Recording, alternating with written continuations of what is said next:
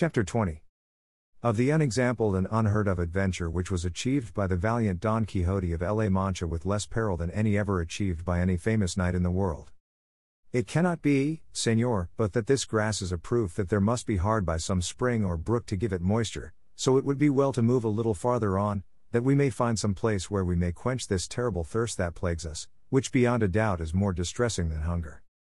The advice seemed good to Don Quixote, and, he leading Rocinante by the bridle and Sancho the ass by the halter, after he had packed away upon him the remains of the supper, they advanced the meadow feeling their way, for the darkness of the night made it impossible to see anything. But they had not gone two hundred paces when a loud noise of water, as if falling from great rocks, struck their ears. The sound cheered them greatly, but halting to make out by listening from what quarter it came, they heard unseasonably another noise which spoiled the satisfaction the sound of the water gave them, especially for Sancho, who was by nature timid and faint hearted. They heard, I say, strokes falling with a measured beat, and a certain rattling of iron and chains that, together with the furious din of the water, would have struck terror into any heart but Don Quixote's. The night was, as has been said, dark, and they had happened to reach a spot in among some tall trees, whose leaves stirred by a gentle breeze made a low ominous sound, so that, what with the solitude, the place, the darkness, the noise of the water, and the rustling of the leaves, everything inspired awe and dread, more especially as they perceived that the strokes did not cease, nor the wind lull, nor morning approach, to all which might be added their ignorance as to where they were.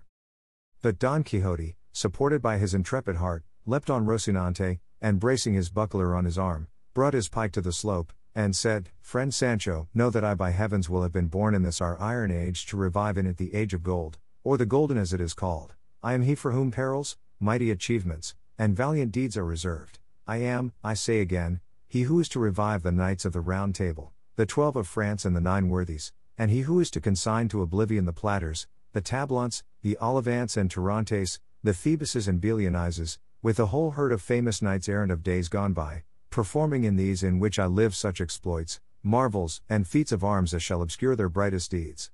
Thou dost mark well, faithful and trusty squire, the gloom of this night, its strange silence, the dull confused murmur of those trees, the awful sound of that water in quest of which we came, that seems as though it were precipitating and dashing itself down from the lofty mountains of the moon, and that incessant hammering that wounds and pains our ears, which things altogether each of itself are enough to instill fear, dread, and dismay into the breast of Mars himself, much more into one not used to hazards and adventures of the kind.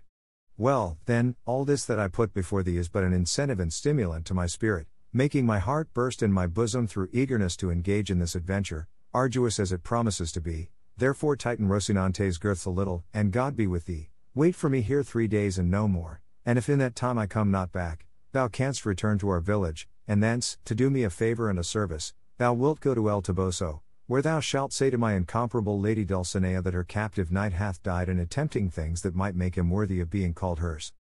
When Sancho heard his master's words, he began to weep in the most pathetic way, saying, Senor, I know not why your worship wants to attempt this so dreadful adventure. It is night now, no one sees us here. We can easily turn about and take ourselves out of danger, even if we don't drink for three days to come. And as there is no one to see us, all the less will there be anyone to set us down as cowards. Besides, I have many a time heard the curate of our village, whom your worship knows well, preach that he who seeks danger perishes in it. So it is not right to tempt God by trying so tremendous a feat from which there can be no escape save by a miracle and heaven has performed enough of them for your worship in delivering you from being blanketed as I was, and bringing you out victorious and safe and sound from among all those enemies that were with the dead man. And if all this does not move or soften that hard heart, let this thought and reflection move it, that you will have hardly quitted this spot when from pure fear I shall yield my soul up to anyone that will take it. I left home and wife and children to come and serve your worship, trusting to do better and not worse, but as covetousness bursts the bag, it has rent my hopes asunder, for just as I had them highest about getting that wretched unlucky island your worship has so often promised me, I see that instead and in lieu of it you mean to desert me now in a place so far from human reach. For God's sake, master mine, deal not so unjustly by me, and if your worship will not entirely give up attempting this feat, at least put it off till morning, for by what the lore I learned when I was a shepherd tells me it cannot want three hours of dawn now, because the mouth of the horn is overhead and makes midnight in the line of the left arm. How canst thou see, Sancho, said Don Quixote, where it makes that line, or where this mouth or this occiput is that thou talkest of, when the night is so dark that there is not a star to be seen in the whole heaven. That's true, said Sancho, but fear has sharp eyes, and sees things underground, much more above in heavens. Besides, there is good reason to show that it now wants but little of day. Let it want what it may, replied Don Quixote, it shall not be said of me now or any time that tears or entreaties turned me aside from doing what was in accordance with knightly usage. And so I beg of thee, Sancho, to hold thy peace, for God, who has put it into my heart to undertake now this so unexampled and terrible adventure, will take care to watch over my safety and console thy sorrow. What thou hast to do is to tighten Rocinante's girths well, and wait here, for I shall come back shortly, alive or dead. Sancho perceiving it his master's final resolve, and how little his tears, counsels, and entreaties prevailed with him, determined to have recourse to his own ingenuity and compel him, if he could, to wait till daylight, and so, while tightening the girths of the horse, he quietly and without being felt, with his ass halter tied both Rocinante's legs, so that when Don Quixote strove to go he was unable as the horse could only move by jumps. Seeing the success of his trick, Sancho Panza said, See there, senor. Heaven, moved by my tears and prayers, has so ordered it that Rocinante cannot stir. And if you will be obstinate, and spur and strike him, you will only provoke fortune and kick, as they say, against the pricks. Don Quixote at this grew desperate, but the more he drove his heels into the horse, the less he stirred him, and not having any suspicion of the tying, he was fain to resign himself and wait till daybreak or until Rocinante could move, firmly persuaded that all this came of something other than Sancho's ingenuity. So he said to him, As it is so, Sancho, and as Rocinante cannot move, I am content to wait till dawn smiles upon us, even though I weep while it delays its coming.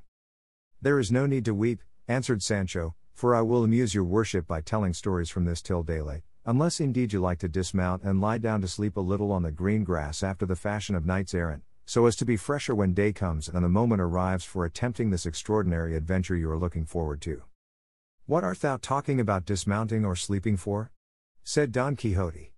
Am I, Thinkest thou, one of those knights that take their rest in the presence of danger? Sleep thou who art born to sleep, or do as thou wilt, for I will act as I think most consistent with my character. Be not angry, master mine, replied Sancho. I did not mean to say that, and coming close to him, he laid one hand on the pommel of the saddle and the other on the cantle so that he held his master's left thigh in his embrace, not daring to separate a finger's width from him, so much afraid was he of the strokes which still resounded with a regular beat. Don Quixote bade him tell some story to amuse him as he had proposed, to which Sancho replied that he would if his dread of what he heard would let him. Still, said he, I will strive to tell a story which, if I can manage to relate it, and nobody interferes with the telling, is the best of stories, and let your worship give me your attention, for here I begin. What was, was, and may the good that is to come be for all, and the evil for him who goes to look for it. Your worship must know that the beginning the old folk used to put to their tales was not just as each one pleased, it was a maxim of Cato Zonzorino the Roman, that says the evil for him that goes to look for it, and it comes as pat to the purpose now as ring to finger, to show that your worship should keep quiet, and not go looking for evil in any quarter, and that we should go back by some other road, since nobody forces us to follow this in which so many terrors affright us. Go on with thy story, Sancho, said Don Quixote, and leave the choice of our road to my care. I say then, continued Sancho, that in a village of Estremadura there was a goat shepherd, that is to say, one who tended goats, which shepherd or goatherd, as my story goes, was called Lope Ruiz, and this Lope Ruiz was in love with a shepherdess called Torralva, which shepherdess called Torralva was the daughter of a rich grazier, and this rich grazier. If that is the way thou tellest thy tale, Sancho, said Don Quixote, repeating twice all thou hast to say, thou wilt not have done these two days, go straight on with it and tell it like a reasonable man, or else say nothing. Tales are always told in my country in the very way I am telling this, answered Sancho, and I cannot tell it in any other, nor is it right of your worship to ask me to make new customs. Tell it as thou wilt, replied Don Quixote, and as fate will have it that I cannot help listening to thee, go on. And so, lord of my soul, continued Sancho, as I have said, this shepherd was in love with Torralva the shepherdess, who was a wild buxom lass with something of the look of a man about her, for she had little mustaches, I fancy I see her now. Then you knew her? said Don Quixote. I did not know her, said Sancho, but he who told me the story said it was so true and certain that when I told it to another I might safely declare and swear I had seen it all myself. And so, in course of time, the devil, who never sleeps and puts everything in confusion, contrived that the love the shepherd bore the shepherdess turned into hatred and ill will, and the reason, according to evil tongues, was some little jealousy she caused him that crossed the line and trespassed on forbidden ground. And so much did the shepherd hate her from that time forward that, in order to escape from her, he determined to quit the country and go where he should never set eyes on her again. Torralva, when she found herself spurned by Lope, was immediately smitten with love for him, though she had never loved him before. That is the natural way of women, said Don Quixote, to scorn the one that loves them, and love the one that hates them. Go on, Sancho. It came to pass, said Sancho, that the shepherd carried out his intention, and driving his goats before him took his way across the plains of Estremadura to pass over into the kingdom of Portugal. Torralva, who knew of it, went after him, and on foot and barefoot followed him at a distance, with a pilgrim's staff in her hand and a scrip round her neck, in which she carried, it is said, a bit of looking glass and a piece of a comb and some little pot or other of paint for her face. But let her carry what she did, I am not going to trouble myself to prove it. All I say is that the shepherd, they say, came with his flock to cross over the river Guadiana, which was at that time swollen and almost overflowing its banks, and at the spot he came to there was neither ferry nor boat nor anyone to carry him or his flock to the other side, at which he was much vexed, for he perceived that Torralva was approaching and, and would give him great annoyance with her tears and entreaties. However, he went looking about so closely that he discovered a fisherman who had alongside of him a boat so small that it could only hold one person and one goat, but for all that he spoke to him and agreed with him to carry himself and his three hundred goats across. The fisherman got into the boat and carried one goat over, he came back and carried another over, he came back again, and again brought over another. Let your worship keep count of the goats the fisherman is taking across, for if one escapes the memory, there will be an end of the story, and it will be impossible to tell another word of it. To proceed, I must tell you the landing place on the other side was miry and slippery, and the fisherman lost a great deal of time in going and coming. Still, he returned for another goat, and another, and another. Take it for granted he brought them all across, said Don Quixote, and don't keep going and coming in this way, or thou wilt not make an end of bringing them over this twelvemonth.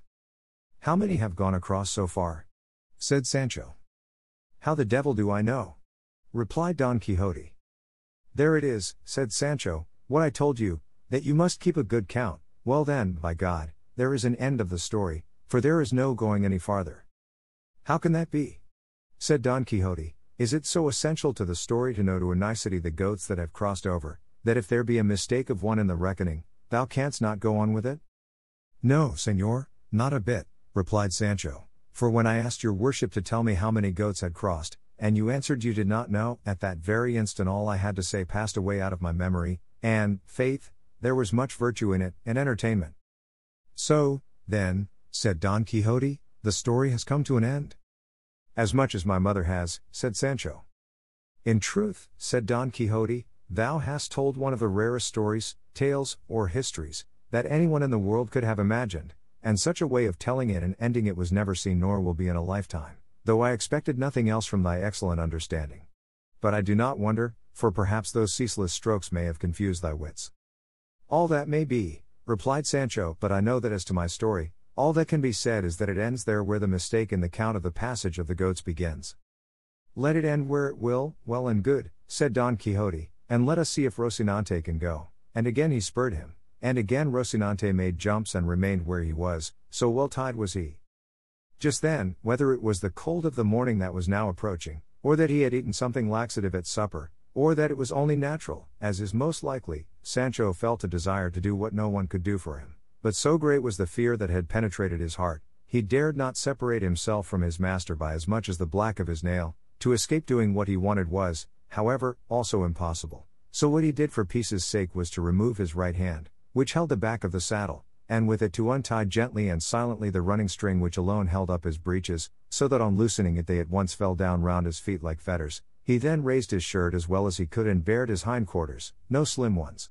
But, this accomplished, which he fancied was all he had to do to get out of this terrible strait and embarrassment, another still greater difficulty presented itself, for it seemed to him impossible to relieve himself without making some noise, and he ground his teeth and squeezed his shoulders together, holding his breath as much as he could. But in spite of his precautions, he was unlucky enough after all to make a little noise, very different from that which was causing him so much fear. Don Quixote, hearing it, said, What noise is that, Sancho? I don't know, senor, said he, it must be something new, for adventures and misadventures never begin with a trifle. Once more he tried his luck, and succeeded so well, that without any further noise or disturbance he found himself relieved of the burden that had given him so much discomfort. But as Don Quixote's sense of smell was as acute as his hearing, and as Sancho was so closely linked with him that the fumes rose almost in a straight line, it could not be but that some should reach his nose, and as soon as they did, he came to its relief by compressing it between his fingers, saying in a rather snuffing tone, Sancho, it strikes me thou art in great fear. I am, answered Sancho, but how does your worship perceive it now more than ever? Because just now thou smellest stronger than ever, and not of ambergris, answered Don Quixote. Very likely, said Sancho, but that's not my fault, but your worship's, for leading me about at unseasonable hours and at such unwanted paces. Then go back three or four, my friend, said Don Quixote, all the time with his fingers to his nose, and for the future pay more attention to thy person and to what thou owest to mine, for it is my great familiarity with thee that has bred this contempt. I'll bet, replied Sancho, that your worship thinks I have done something I ought not with my person. It makes it worse to stir it, friend Sancho, returned Don Quixote. With this and other talk of the same sort, master and man passed the night, till Sancho, perceiving that daybreak was coming on apace, very cautiously untied Rocinante and tied up his breeches. As soon as Rocinante found himself free, though by nature he was not at all meddlesome, he seemed to feel lively and began pawing, for as to capering, begging his pardon, he knew not what it meant. Don Quixote, then, observing that Rocinante could move, took it as a good sign and a signal that he should attempt the dread adventure. By this time day had fully broken and everything showed distinctly, and Don Quixote saw that he was among some tall trees, chestnuts, which cast a very deep shade. He perceived likewise that the sound of the strokes did not cease, but could not discover what caused it, and so without any further delay he let Rocinante feel the spur, and once more taking leave of Sancho, he told him to wait for him there three days at most, as he had said before, and if he should not have returned by that time, he might feel sure it had been God's will that he should end his days in that perilous adventure. He again repeated the message and commission with which he was to go on his behalf to his lady Dulcinea, and said he was not to be uneasy as to the payment of his services, for before leaving home he had made his will, in which he would find himself fully recompensed in the matter of wages in due proportion to the time he had served. But if God delivered him safe, sound, and unhurt out of that danger, he might look upon the promised island as much more than certain. Sancho began to weep afresh on again hearing the affecting words of his good master, and resolved to stay with him until the final issue and end of the business. From these tears and this honorable resolve of Sancho Panza, the author of this history infers that he must have been of good birth and at least an old Christian, and the feeling he displayed touched his but not so much as to make him show any weakness. On the contrary, hiding what he felt as well as he could, he began to move towards the quarter whence the sound of the water and end of the strokes seemed to come. Sancho followed him on foot, leading by the halter, as his custom was, his ass, his constant comrade in prosperity or adversity, and advancing some distance through the shady chestnut trees, they came upon a little meadow at the foot of some high rocks, down which a mighty rush of water flung itself.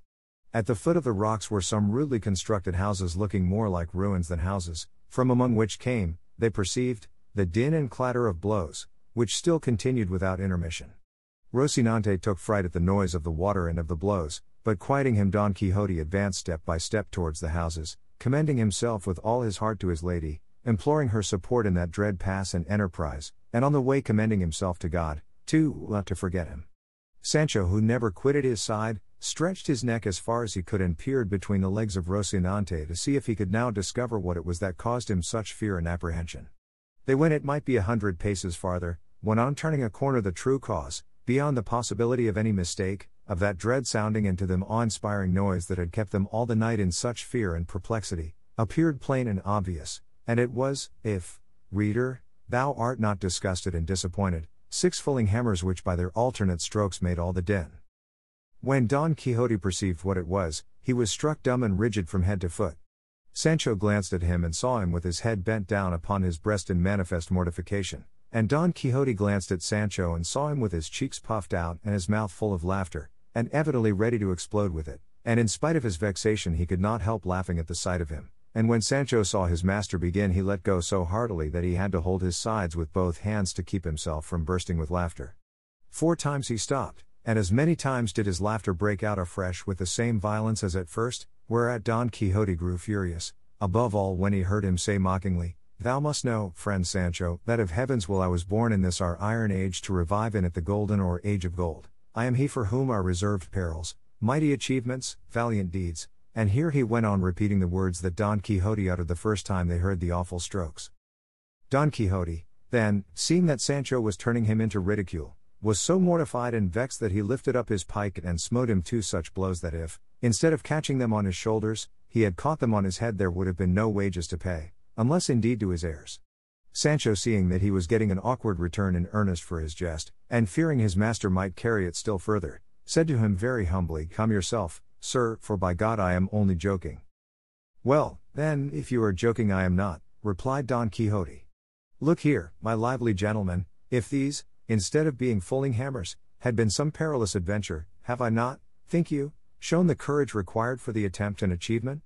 Am I, perchance, being, as I am, a gentleman, bound to know and distinguish sounds and tell whether they come from fulling mills or not, and that, when perhaps, as is the case, I have never in my life seen any as you have, low bore as you are, that have been born and bred among them?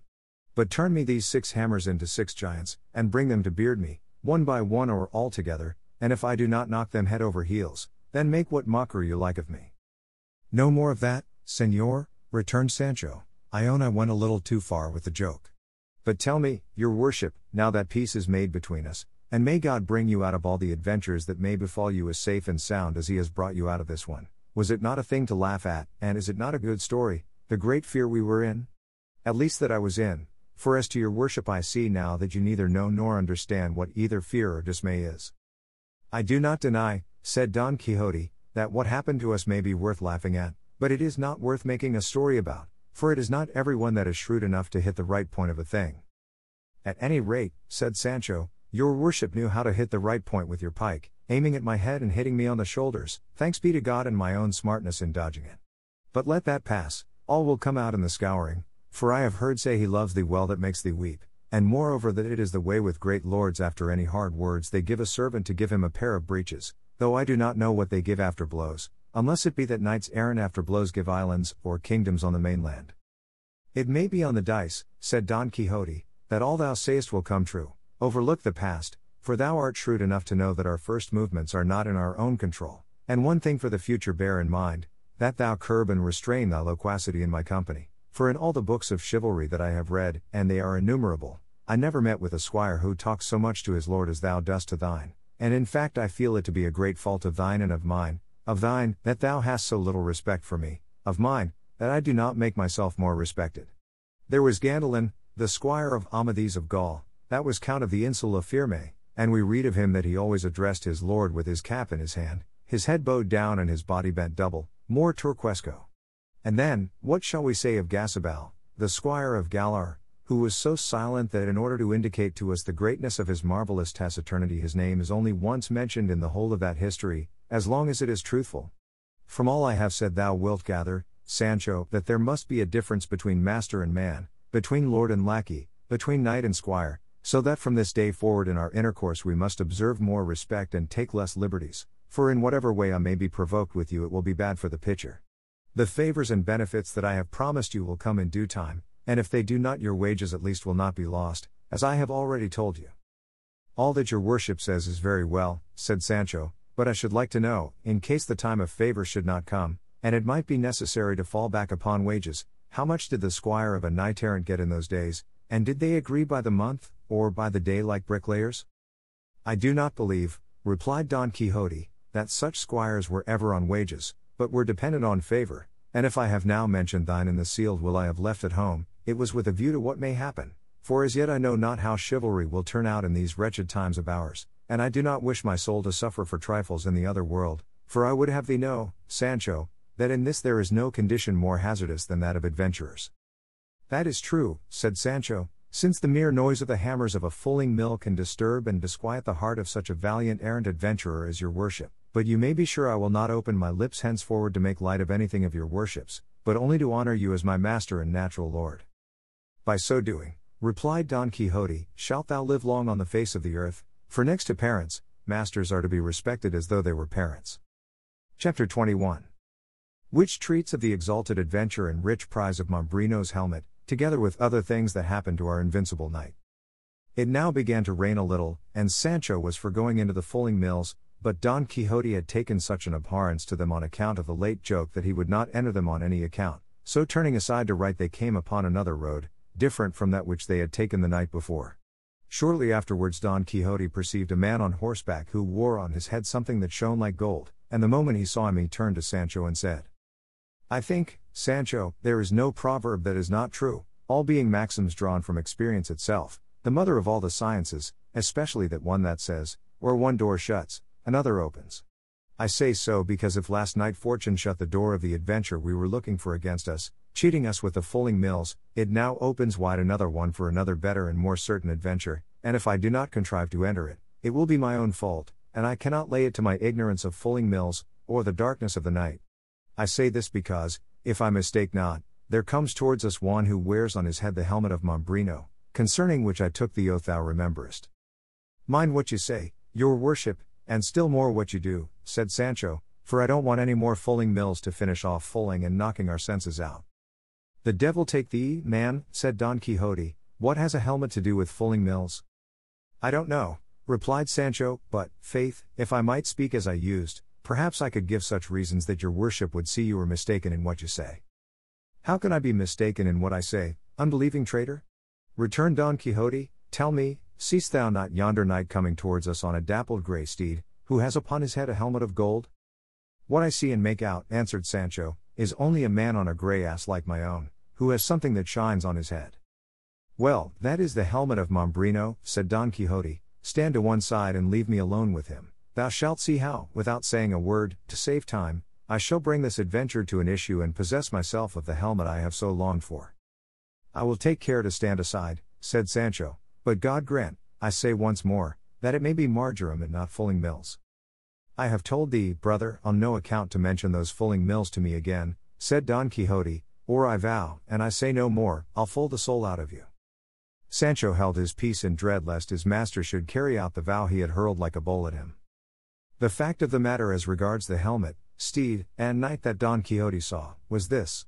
In that neighborhood there were two villages, one of them so small that it had neither apothecary's shop nor barber, which the other that was close to it had, so the barber of the larger served the smaller, and in it there was a sick man who required to be bled and another man who wanted to be shaved, and on this errand the barber was going, carrying with him a brass basin, but as luck would have it, as he was on the way it began to rain, and not to spoil his hat, which probably was a new one, he put the basin on his head, and being clean it glittered at half a league's distance.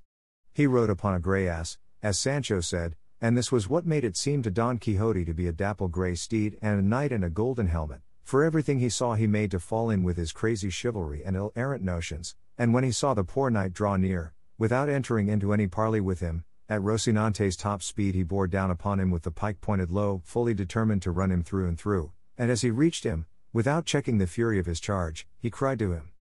Defend thyself, miserable being, or yield me of thine own accord that which is so reasonably my due. The barber, who without any expectation or apprehension of it saw this apparition coming down upon him, had no other way of saving himself from the stroke of the lance but to let himself fall off his ass, and no sooner had he touched the ground than he sprang up more nimbly than a deer and sped away across the plain faster than the wind. He left the basin on the ground, with which Don Quixote contented himself, saying that the pagan had shown his discretion and imitated the beaver, which finding itself pressed by the hunter's bites and cuts off with its teeth that for which, by its natural instinct, it knows it is pursued. He told Sancho to pick up the helmet, and he taking it in his hand said, By God the basin is a good one, and worth a real of eight if it is worth a maravedis, and handed it to his master, who immediately put it on his head, turning it round, now this way, now that, in search of fitment, and not finding it he said, Clearly the pagan to whose measure this famous headpiece was first forged must have had a very large head, but the worst of it is half of it is wanting. When Sancho heard him call the basin a headpiece, he was unable to restrain his laughter, but remembering his master's wrath, he checked himself in the midst of it. What art thou laughing at, Sancho? Said Don Quixote. I am laughing, said he, think of the great head the pagan must have had who owned this helmet, for it looks exactly like a regular barber's basin. Dost thou know what I suspect, Sancho? said Don Quixote, that this wonderful piece of this enchanted helmet must by some strange accident have come into the hands of some one who was unable to recognize or realize its value, and who, not knowing what he did, and seeing it to be of the purest gold, must have melted down one half for the sake of what it might be worth, and of the other made this which is like a barber's basin as thou sayest, but be it as it may, to me who recognize it, its transformation makes no difference, for I will set it to rights at the first village where there is a blacksmith, and in such style that that helmet the god of smithies forged for the god of battles shall not surpass it or even come up to it, and in the meantime I will wear it as well as I can, for something is better than nothing, all the more as it will be quite enough to protect me from any chance blow of a stone. That is, said Sancho, if it is not shot with a sling as they were in the battle of the two armies, when they signed the cross on your worship's grinders and smashed the flask with that blessed draught that made me vomit my bowels up. It does not grieve me much to have lost it, said Don Quixote, for thou knowest, Sancho, that I have the receipt in my memory. So have I, answered Sancho, but if ever I make it, or try it again as long as I live, may this be my last hour, moreover, I have no intention of putting myself in the way of wanting it, for I mean, with all my five senses, to keep myself from being wounded or from wounding anyone, as to being blanketed again, I say nothing, for it is hard to prevent mishaps of that sort, and if they come, there is nothing for it but to squeeze our shoulders together, hold our breath, shut our eyes, and let ourselves go where luck and the blanket may send us. Thou art a bad Christian, Sancho, said Don Quixote on hearing this, for once an injury has been done thee, thou never forgettest it, but know that it is the part of noble and generous hearts not to attach importance to trifles. What lame leg hast thou got by it, what broken rib, what cracked head, that thou canst not forget that jest? For jest and sport it was, properly regarded, and had I not seen it in that light, I would have returned and done more mischief in revenging thee than the Greeks did for the rape of Helen, who, if she were alive now, or if my Dulcinea had lived then, might depend upon it she would not be so famous for her beauty as she is. And here he heaved a sigh and sent it aloft, and said Sancho, Let it pass for a jest as it cannot be revenged in earnest, but I know what sort of jest and earnest it was, and I know it will never be rubbed out of my memory any more than off my shoulders. But putting that aside, will your worship tell me what are we to do with this dapple grey steed that looks like a grey ass, which that Martino that your worship overthrew has left deserted here? For, from the way he took to his heels and bolted, he is not likely ever to come back for it, and by my beard, but the grey is a good one. I have never been in the habit, said Don Quixote, of taking spoil of those whom I vanquish, nor is it the practice of chivalry to take away their horses and leave them to go on foot, unless indeed it be that the victor have lost his own in the combat, in which case it is lawful to take that of the vanquished as a thing won in lawful war. Therefore, Sancho, leave this horse, or ass, or whatever thou wilt have it to be, for when its owner sees us gone hence he will come back for it. God knows I should like to take it, returned Sancho, or at least to change it for my own, which does not seem to me as good a one. Verily, the laws of chivalry are strict, since they cannot be stretched to let one ass be changed for another. I should like to know if I might at least change trappings. On that head I am not quite certain, answered Don Quixote, and the matter being doubtful, pending better information, I say thou mayest change them, if so be thou hast urgent need of them.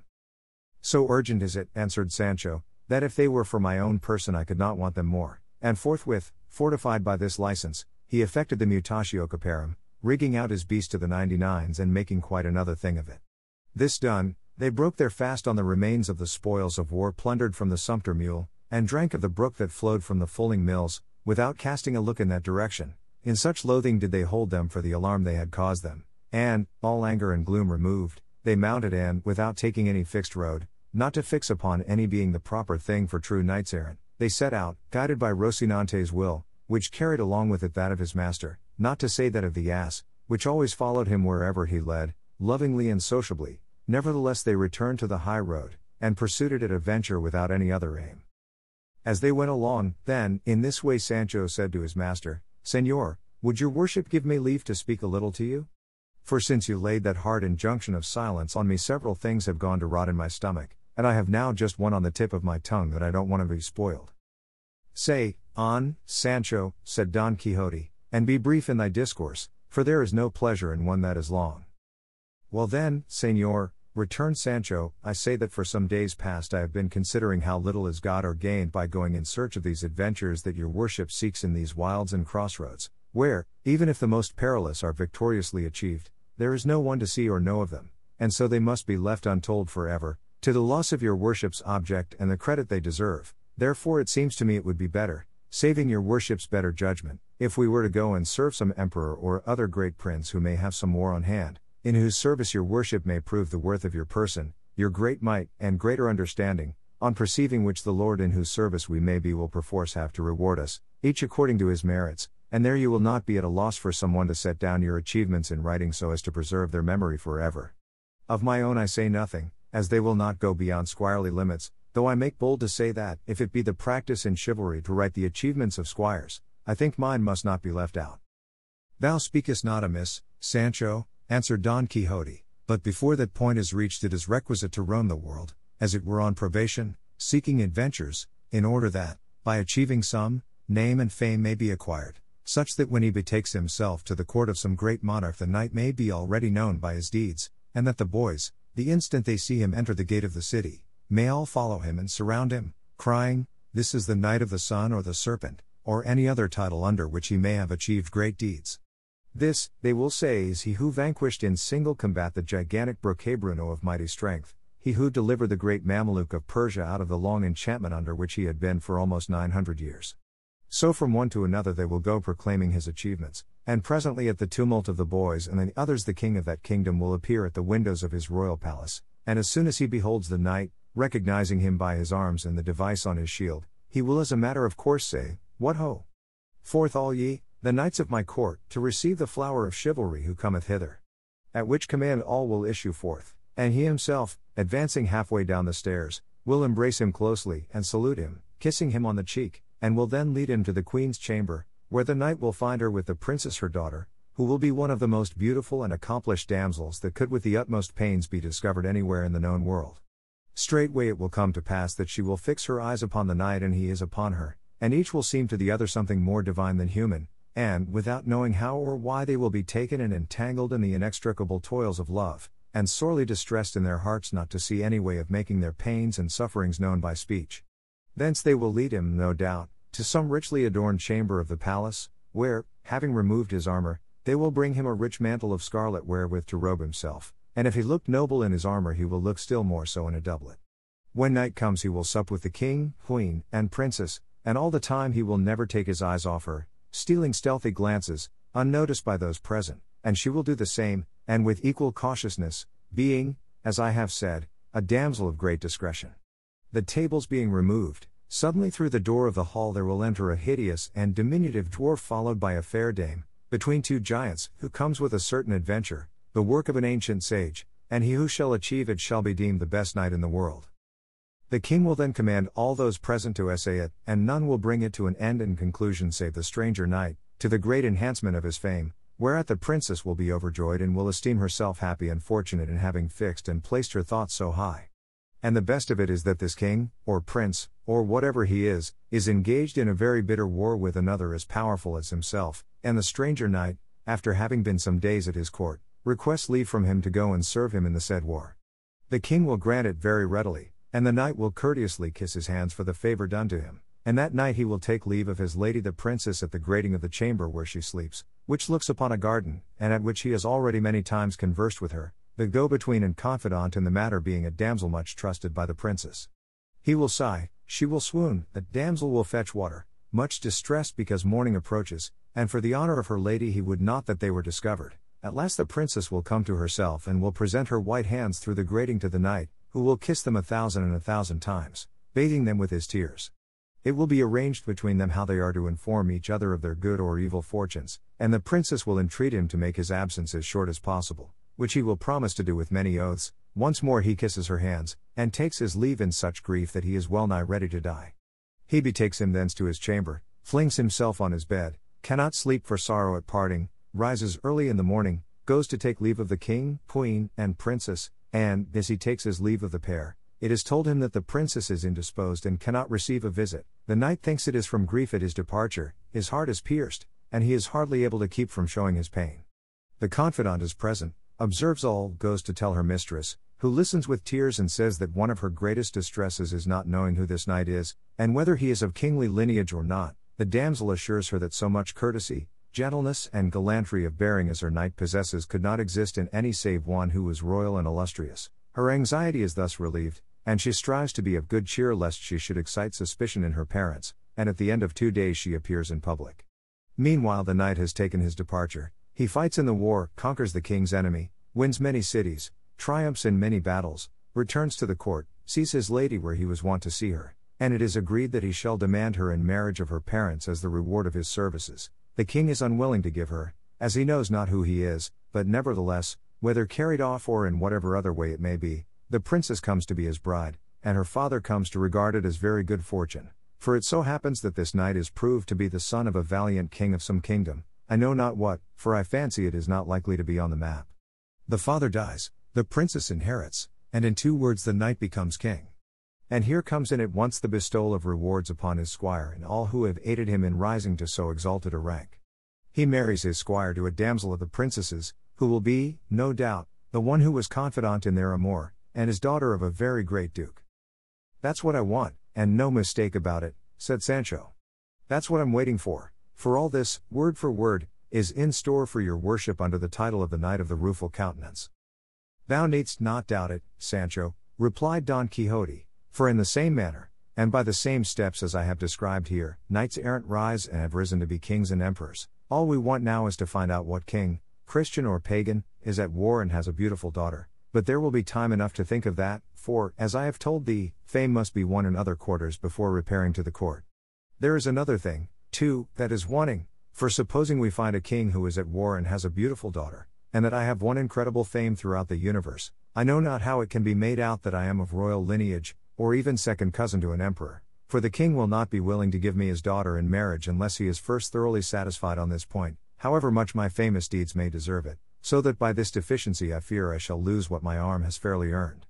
True it is I am a gentleman of known house, of estate and property, and entitled to the five hundred sueldos mulct, and it may be that the sage who shall write my history will so clear up my ancestry and pedigree that I may find myself fifth or sixth in descent from a king. For I would have thee know, Sancho, that there are two kinds of lineages in the world, some there be tracing and deriving their descent from kings and princes, whom time has reduced little by little until they end in a point like a pyramid upside down, and others who spring from the common herd and go on rising step by step until they come to be great lords, so that the difference is that the one were what they no longer are, and the others are what they formerly were not.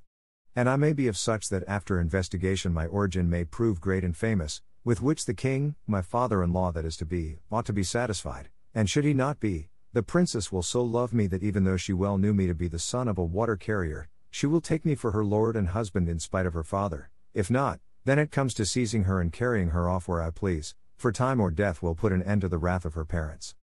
It comes to this, too, said Sancho, what some naughty people say. Never ask as a favor what thou canst take by force, though it would fit better to say, A clear escape is better than good men's prayers.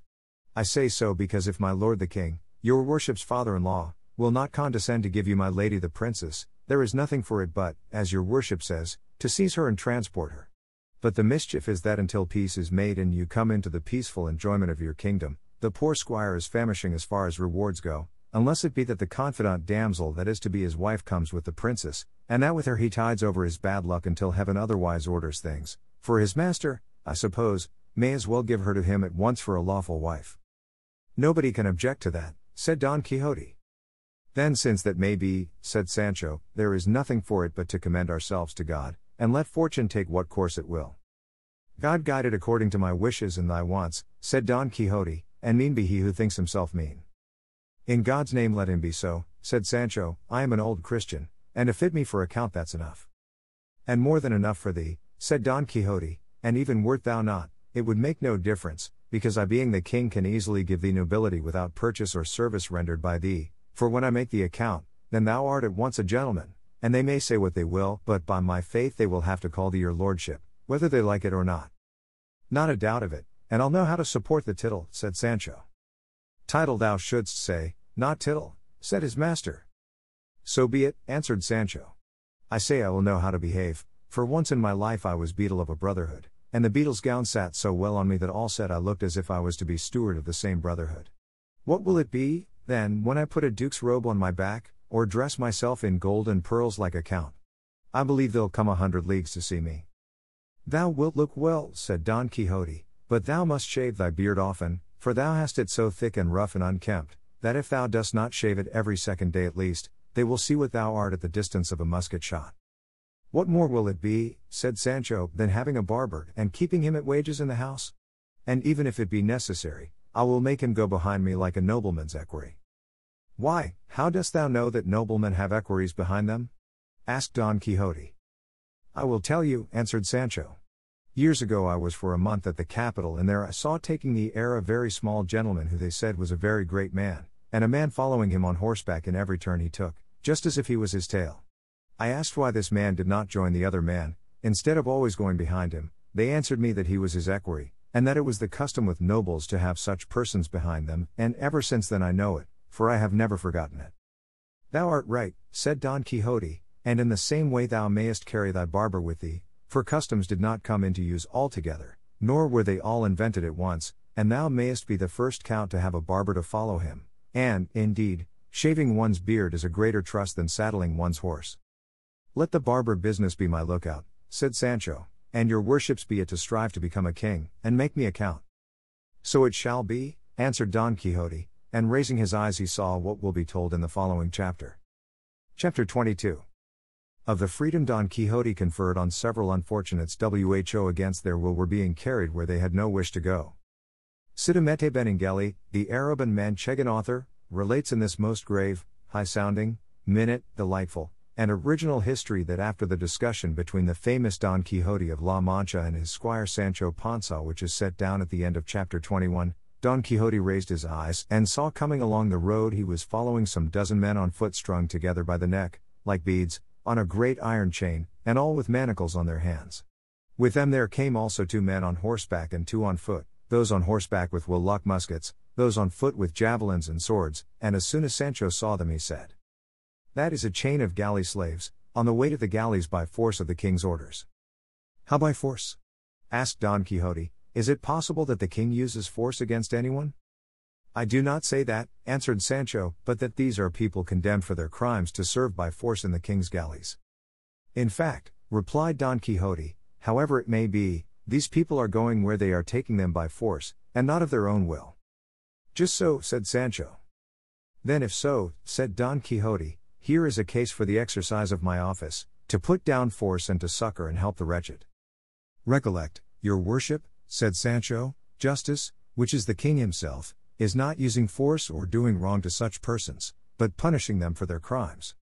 The chain of galley slaves had by this time come up, and Don Quixote in very courteous language asked those who were in custody of it to be good enough to tell him the reason or reasons for which they were conducting these people in this manner.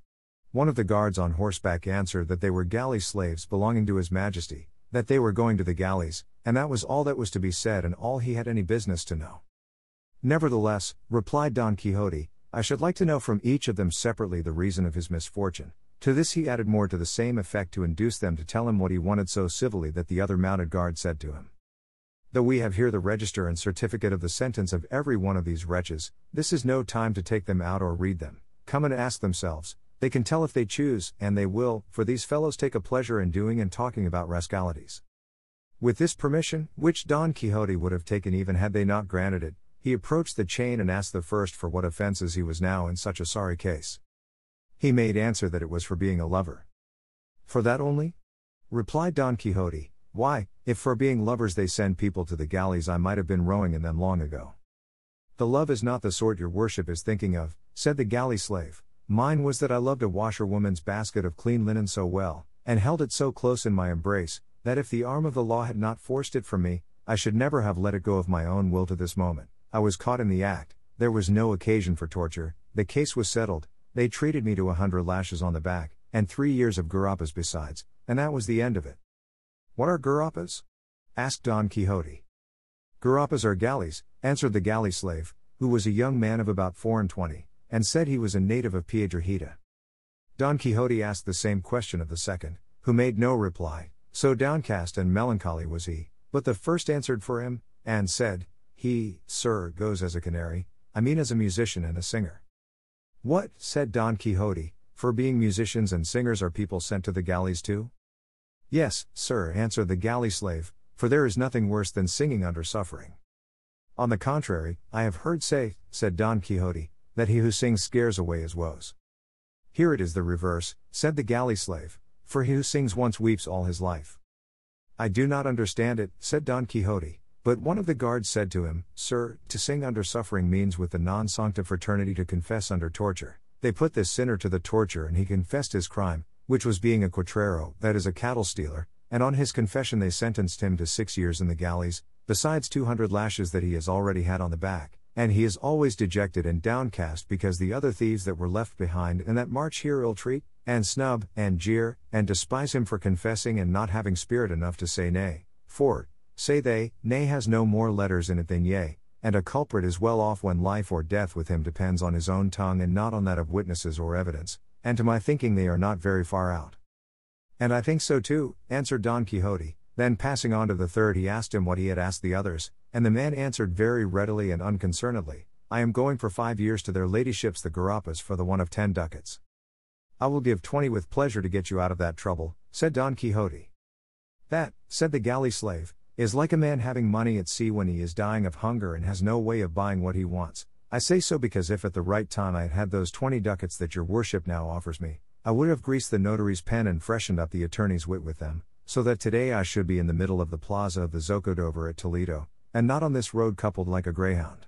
But God is great, patience, there, that's enough of it. Don Quixote passed on to the fourth, a man of venerable aspect with a white beard falling below his breast, who on hearing himself ask the reason of his being there began to weep without answering a word, but the fifth acted as his tongue and said, This worthy man is going to the galleys for four years, after having gone the rounds in ceremony and on horseback. That means, said Sancho Panza, as I take it, to have been exposed to shame in public. Just so, replied the galley slave, and the offense for which they gave him that punishment was having been an ear broker, nay body broker, I mean, in short, that this gentleman goes as a pimp, and for having besides a certain touch of the sorcerer about him. If that touch had not been thrown in, said Don Quixote, he would not deserve, for mere pimping, to row in the galleys, but rather to command and be admiral of them. For the office of pimp is no ordinary one, being the office of persons of discretion, one very necessary in a well ordered state, and only to be exercised by persons of good birth, Nay, there ought to be an inspector and overseer of them, as in other offices, and recognized number, as with the brokers on change. In this way, many of the evils would be avoided which are caused by this office and calling being in the hands of stupid and ignorant people, such as women more or less silly, and pages and jesters of little standing and experience, who on the most urgent occasions, and when ingenuity of contrivance is needed, let the crumbs freeze on the way to their mouths, and know not which is their right hand. I should like to go farther, and give reasons to show that it is advisable to choose those who are to hold so necessary an office in the state, but this is not the fit place for it. Some day I will expound the matter to some one able to see to and rectify it. All I say now is, that the additional fact of his being a sorcerer has removed the sorrow it gave me to see these white hairs and this venerable countenance in so painful a position on account of his being a pimp. Though I know well there are no sorceries in the world that can move or compel the will as some simple folk fancy, for our will is free, nor is there herb or charm that can force it. All that certain silly women and quacks do is to turn men mad with potions and poisons, pretending that they have power to cause love, for, as I say, it is an impossibility to compel the will. It is true, said the good old man, and indeed, sir, as far as the charge of sorcery goes, I was not guilty. As to that of being a pimp, I cannot deny it, but I never thought I was doing any harm by it, for my only object was that all the world should enjoy itself and live in peace and quiet, without quarrels or troubles, but my good intentions were unavailing to save me from going where I never expect to come back from, with this weight of years upon me and a urinary ailment that never gives me a moment's ease. And again he fell to weeping as before, and such compassion did Sancho feel for him that he took out a real of four from his bosom and gave it to him in alms. Don Quixote went on and asked another what his crime was, and the man answered with no less but rather much more sprightliness than the last one. I am here because I carried the joke too far with a couple of cousins of mine, and with a couple of other cousins who were none of mine. In short, I carried the joke so far with them all that it ended in such a complicated increase of kindred that no accountant could make it clear. It was all proved against me, I got no favor, I had no money, I was near having my neck stretched, they sentenced me to the galleys for six years, I accepted my fate, it is the punishment of my fault. I am a young man, let life only last, and with that all will come right. If you, sir, have anything wherewith to help the poor, God will repay it to you in heaven and we on earth will take care in our petitions to him to pray for the life and health of your worship, that they may be as long and as good as your amiable appearance deserves. This one was in the dress of a student, and one of the guards said he was a great talker and a very elegant Latin scholar. Behind all these there came a man of thirty, a very personable fellow, except that when he looked, his eyes turned in a little one towards the other. He was bound differently from the rest, for he had to his leg a chain so long that it was wound all round his body, and two rings on his neck, one attached to the chain, the other to what they call a keep friend or friend's foot, from which hung two irons reaching to his waist with two manacles fixed to them in which his hands were secured by a big padlock, so that he could neither raise his hands to his mouth nor lower his head to his hands. Don Quixote asked why this man carried so many more chains than the others. The guard replied that it was because he alone had committed more crimes than all the rest put together, and was so daring and such a villain, that though they marched him in that fashion they did not feel sure of him but were in dread of his making his escape. What crimes can he have committed, said Don Quixote, if they have not deserved a heavier punishment than being sent to the galleys? He goes for ten years, replied the guard, which is the same thing as civil death, and all that need be said is that this good fellow is the famous Gines de Pasamonte, otherwise called Ginesillo de Parapilla. Gently, Senor Commissary, said the galley slave at this, let us have no fixing of names or surnames. My name is Gines, not Ginesillo, and my family name is Pasamonte, not Parapilla as you say. Let each one mind his own business, and he will be doing enough. Speak with less impertinence, master thief of extra measure, replied the commissary, if you don't want me to make you hold your tongue in spite of your teeth. It is easy to see, returned the galley slave, that man goes as God pleases, but someone shall know some day whether I am called Ginesillo de Parapilla or not. Don't they call you so, you liar? said the guard. They do, return Gines, but I will make them give over calling me so, or I will be shaved, where, I only say behind my teeth. If you, sir, have anything to give us, give it to us at once, and God speed you, for you are becoming tiresome with all this inquisitiveness about the lives of others. If you want to know about mine, let me tell you I am Gines de Pasamonte, whose life is written by these fingers. He says true, said the commissary, for he has himself written his story as grand as you please, and has left the book in the prison in pawn for two hundred reals. And I mean to take it out of pawn, said Gines, though it were in for two hundred ducats. Is it so good? said Don Quixote. So good is it, replied Gines, that a fig for Lazarillo de Tormes, and all of that kind that have been written, or shall be written compared with it, all I will say about it is that it deals with facts, and facts so neat and diverting that no lies could match them. And how is the book entitled? asked Don Quixote. The Life of Gines de Pasamonte, replied the subject of it. And is it finished? asked Don Quixote. How can it be finished, said the other, when my life is not yet finished? All that is written is from my birth down to the point when they sent me to the galleys this last time. Then you have been there before? said Don Quixote. In the service of God and the king I have been there for four years before now, and I know by this time what the biscuit and courbash are like, replied Gines, and it is no great grievance to me to go back to them, for there I shall have time to finish my book. I have still many things left to say, and in the galleys of Spain there is more than enough leisure though I do not want much for what I have to write, for I have it by heart. You seem a clever fellow, said Don Quixote. And an unfortunate one, replied Gines, for misfortune always persecutes good wit. It persecutes rogues, said the commissary. I told you already to go gently, master commissary, said Pasamonte, their lordships yonder never gave you that staff to ill treat us wretches here, but to conduct and take us where his majesty orders you. If not, by the life of never mind, it may be that some day the stains made in the inn will come out in the scouring. Let everyone hold his tongue and behave well and speak better. And now let us march on, for we have had quite enough of this entertainment. The commissary lifted his staff to strike Pasamonte in return for his threats, but Don Quixote came between them and begged him not to ill use him, as it was not too much to allow one who had his hands tied to have his tongue a trifle free, and turning to the whole chain of them he said, From all you have told me, dear brethren, make out clearly that though they have punished you for your faults, the punishments you are about to endure do not give you much pleasure, and that you go to them very much against the grain and against your will, and that perhaps this one's one of courage under torture, that one's one of money, the other's one of advocacy, and lastly the perverted judgment of the judge may have been the cause of your ruin and of your failure to obtain the justice you had on your side. All which presents itself now to my mind, urging, persuading, and even compelling me to demonstrate in your case the purpose for which heaven sent me into the world and caused me to make profession of the order of chivalry to which I belong, and the vow I took therein to give aid to those in need and under the oppression of the strong. But as I know that it is a mark of prudence not to do by foul means what may be done by fair, I will ask these gentlemen, the guards and commissary, to be so good as to release you and let you go in peace, as there will be no lack of others to serve the king under more favorable circumstances for it seems to me a hard case to make slaves of those whom God and nature have made free. Moreover, sirs of the guard, added Don Quixote, these poor fellows have done nothing to you. Let each answer for his own sins yonder. There is a God in heaven who will not forget to punish the wicked or reward the good, and it is not fitting that honest men should be the instruments of punishment to others, they being therein no way concerned. This request I make thus gently and quietly, that, if you comply with it, I may have reason for thanking you, and, if you will not voluntarily, this lance and sword together with the might of my arm shall compel you to comply with it by force. Nice nonsense, said the commissary. A fine piece of pleasantry he has come out with at last. He wants us to let the king's prisoners go, as if we had any authority to release them, or he to order us to do so. Go your way, sir, and good luck to you. Put that basin straight that you've got on your head, and don't go looking for three feet on a cat. Tis you that are the cat, rat, and rascal, replied Don Quixote, and acting on the word he fell upon him so suddenly that without giving him time to defend himself he brought him to the ground sorely wounded with a lance thrust, and lucky it was for him that it was the one that had the musket.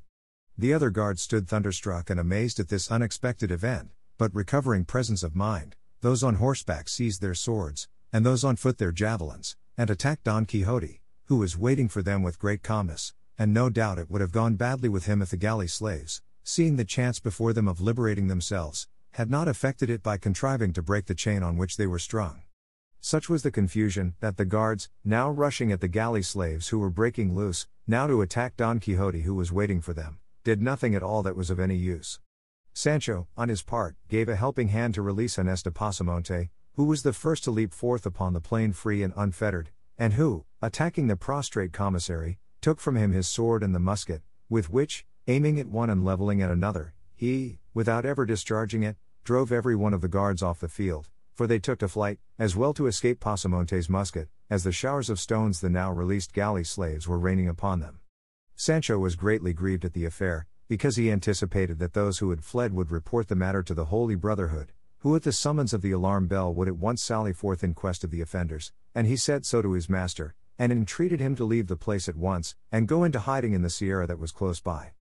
That is all very well, said Don Quixote, but I know what must be done now, and calling together all the galley slaves, who were now running riot and had stripped the commissary to the skin, he collected them round him to hear what he had to say, and addressed them as follows To be grateful for benefits received is the part of persons of good birth, and one of the sins most offensive to God is ingratitude. I say so because, Sirs, ye have already seen by manifest proof the benefit ye have received of me, in return for which I desire, and it is my good pleasure that, laden with that chain which I have taken off your necks, ye at once set out and proceed to the city of El Toboso, and there present yourselves before the lady Dulcinea del Toboso, and say to her that her knight, he of the rueful countenance, sends to commend himself to her, and that ye recount to her in full detail all the particulars of this notable adventure, up to the recovery of your longed for liberty, and this done ye may go where ye will. And good fortune attend you. De Pasamonte made answer for all, saying, That which you, sir, our deliverer, demand of us, is of all impossibilities the most impossible to comply with, because we cannot go together along the roads, but only singly and separate, and each one his own way, endeavoring to hide ourselves in the bowels of the earth to escape the holy brotherhood, which, no doubt, will come out in search of us.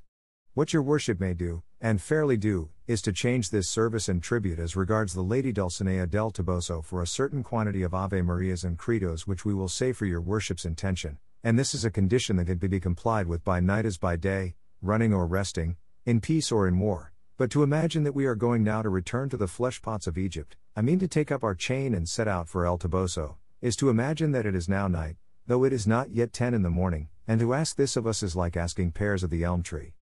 Then by all that's good, said Don Quixote, now stirred to wrath, Don son of a bitch, Don Ginesillo de Paropillo, or whatever your name is, you will have to go yourself alone, with your tail between your legs and the whole chain on your back. Pasamonte, who was anything but meek, being by this time thoroughly convinced that Don Quixote was not quite right in his head as he had committed such a vagary as to set them free, finding himself abused in this fashion, gave the wink to his companions, and falling back they began to shower stones on Don Quixote at such a rate that he was quite unable to protect himself with his buckler, and poor Rocinante no more heeded the spur than if he had been made of brass. Sancho planted himself behind his ass, and with him sheltered himself from the hailstorm that poured on both of them. Don Quixote was unable to shield himself so well but that more pebbles than I could count struck him full on the body with such force that they brought him to the ground, and the instant he fell the student pounced upon him, snatched the basin from his head, and with it struck three or four blows on his shoulders, and as many more on the ground, knocking it almost to pieces. They then stripped him of a jacket that he wore over his armor, and they would have stripped off his stockings if his greaves had not prevented them. From Sancho they took his coat, leaving him in his shirt sleeves, and dividing among themselves the remaining spoils of the battle, they went each one his own way, more solicitous about keeping clear of the holy brotherhood they dreaded, than about burdening themselves with the chain, or going to present themselves before the Lady Dulcinea del Toboso. The ass and Rocinante, Sancho and Don Quixote, were all that were left upon the spot. The ass with drooping head, serious, shaking his ears from time to time as if he thought the storm of stones that assailed them was not yet over, Rocinante stretched beside his master, for he too had been brought to the ground by a stone, Sancho stripped, and trembling with fear of the Holy Brotherhood, and Don Quixote fuming to find himself so served by the very persons for whom he had done so much.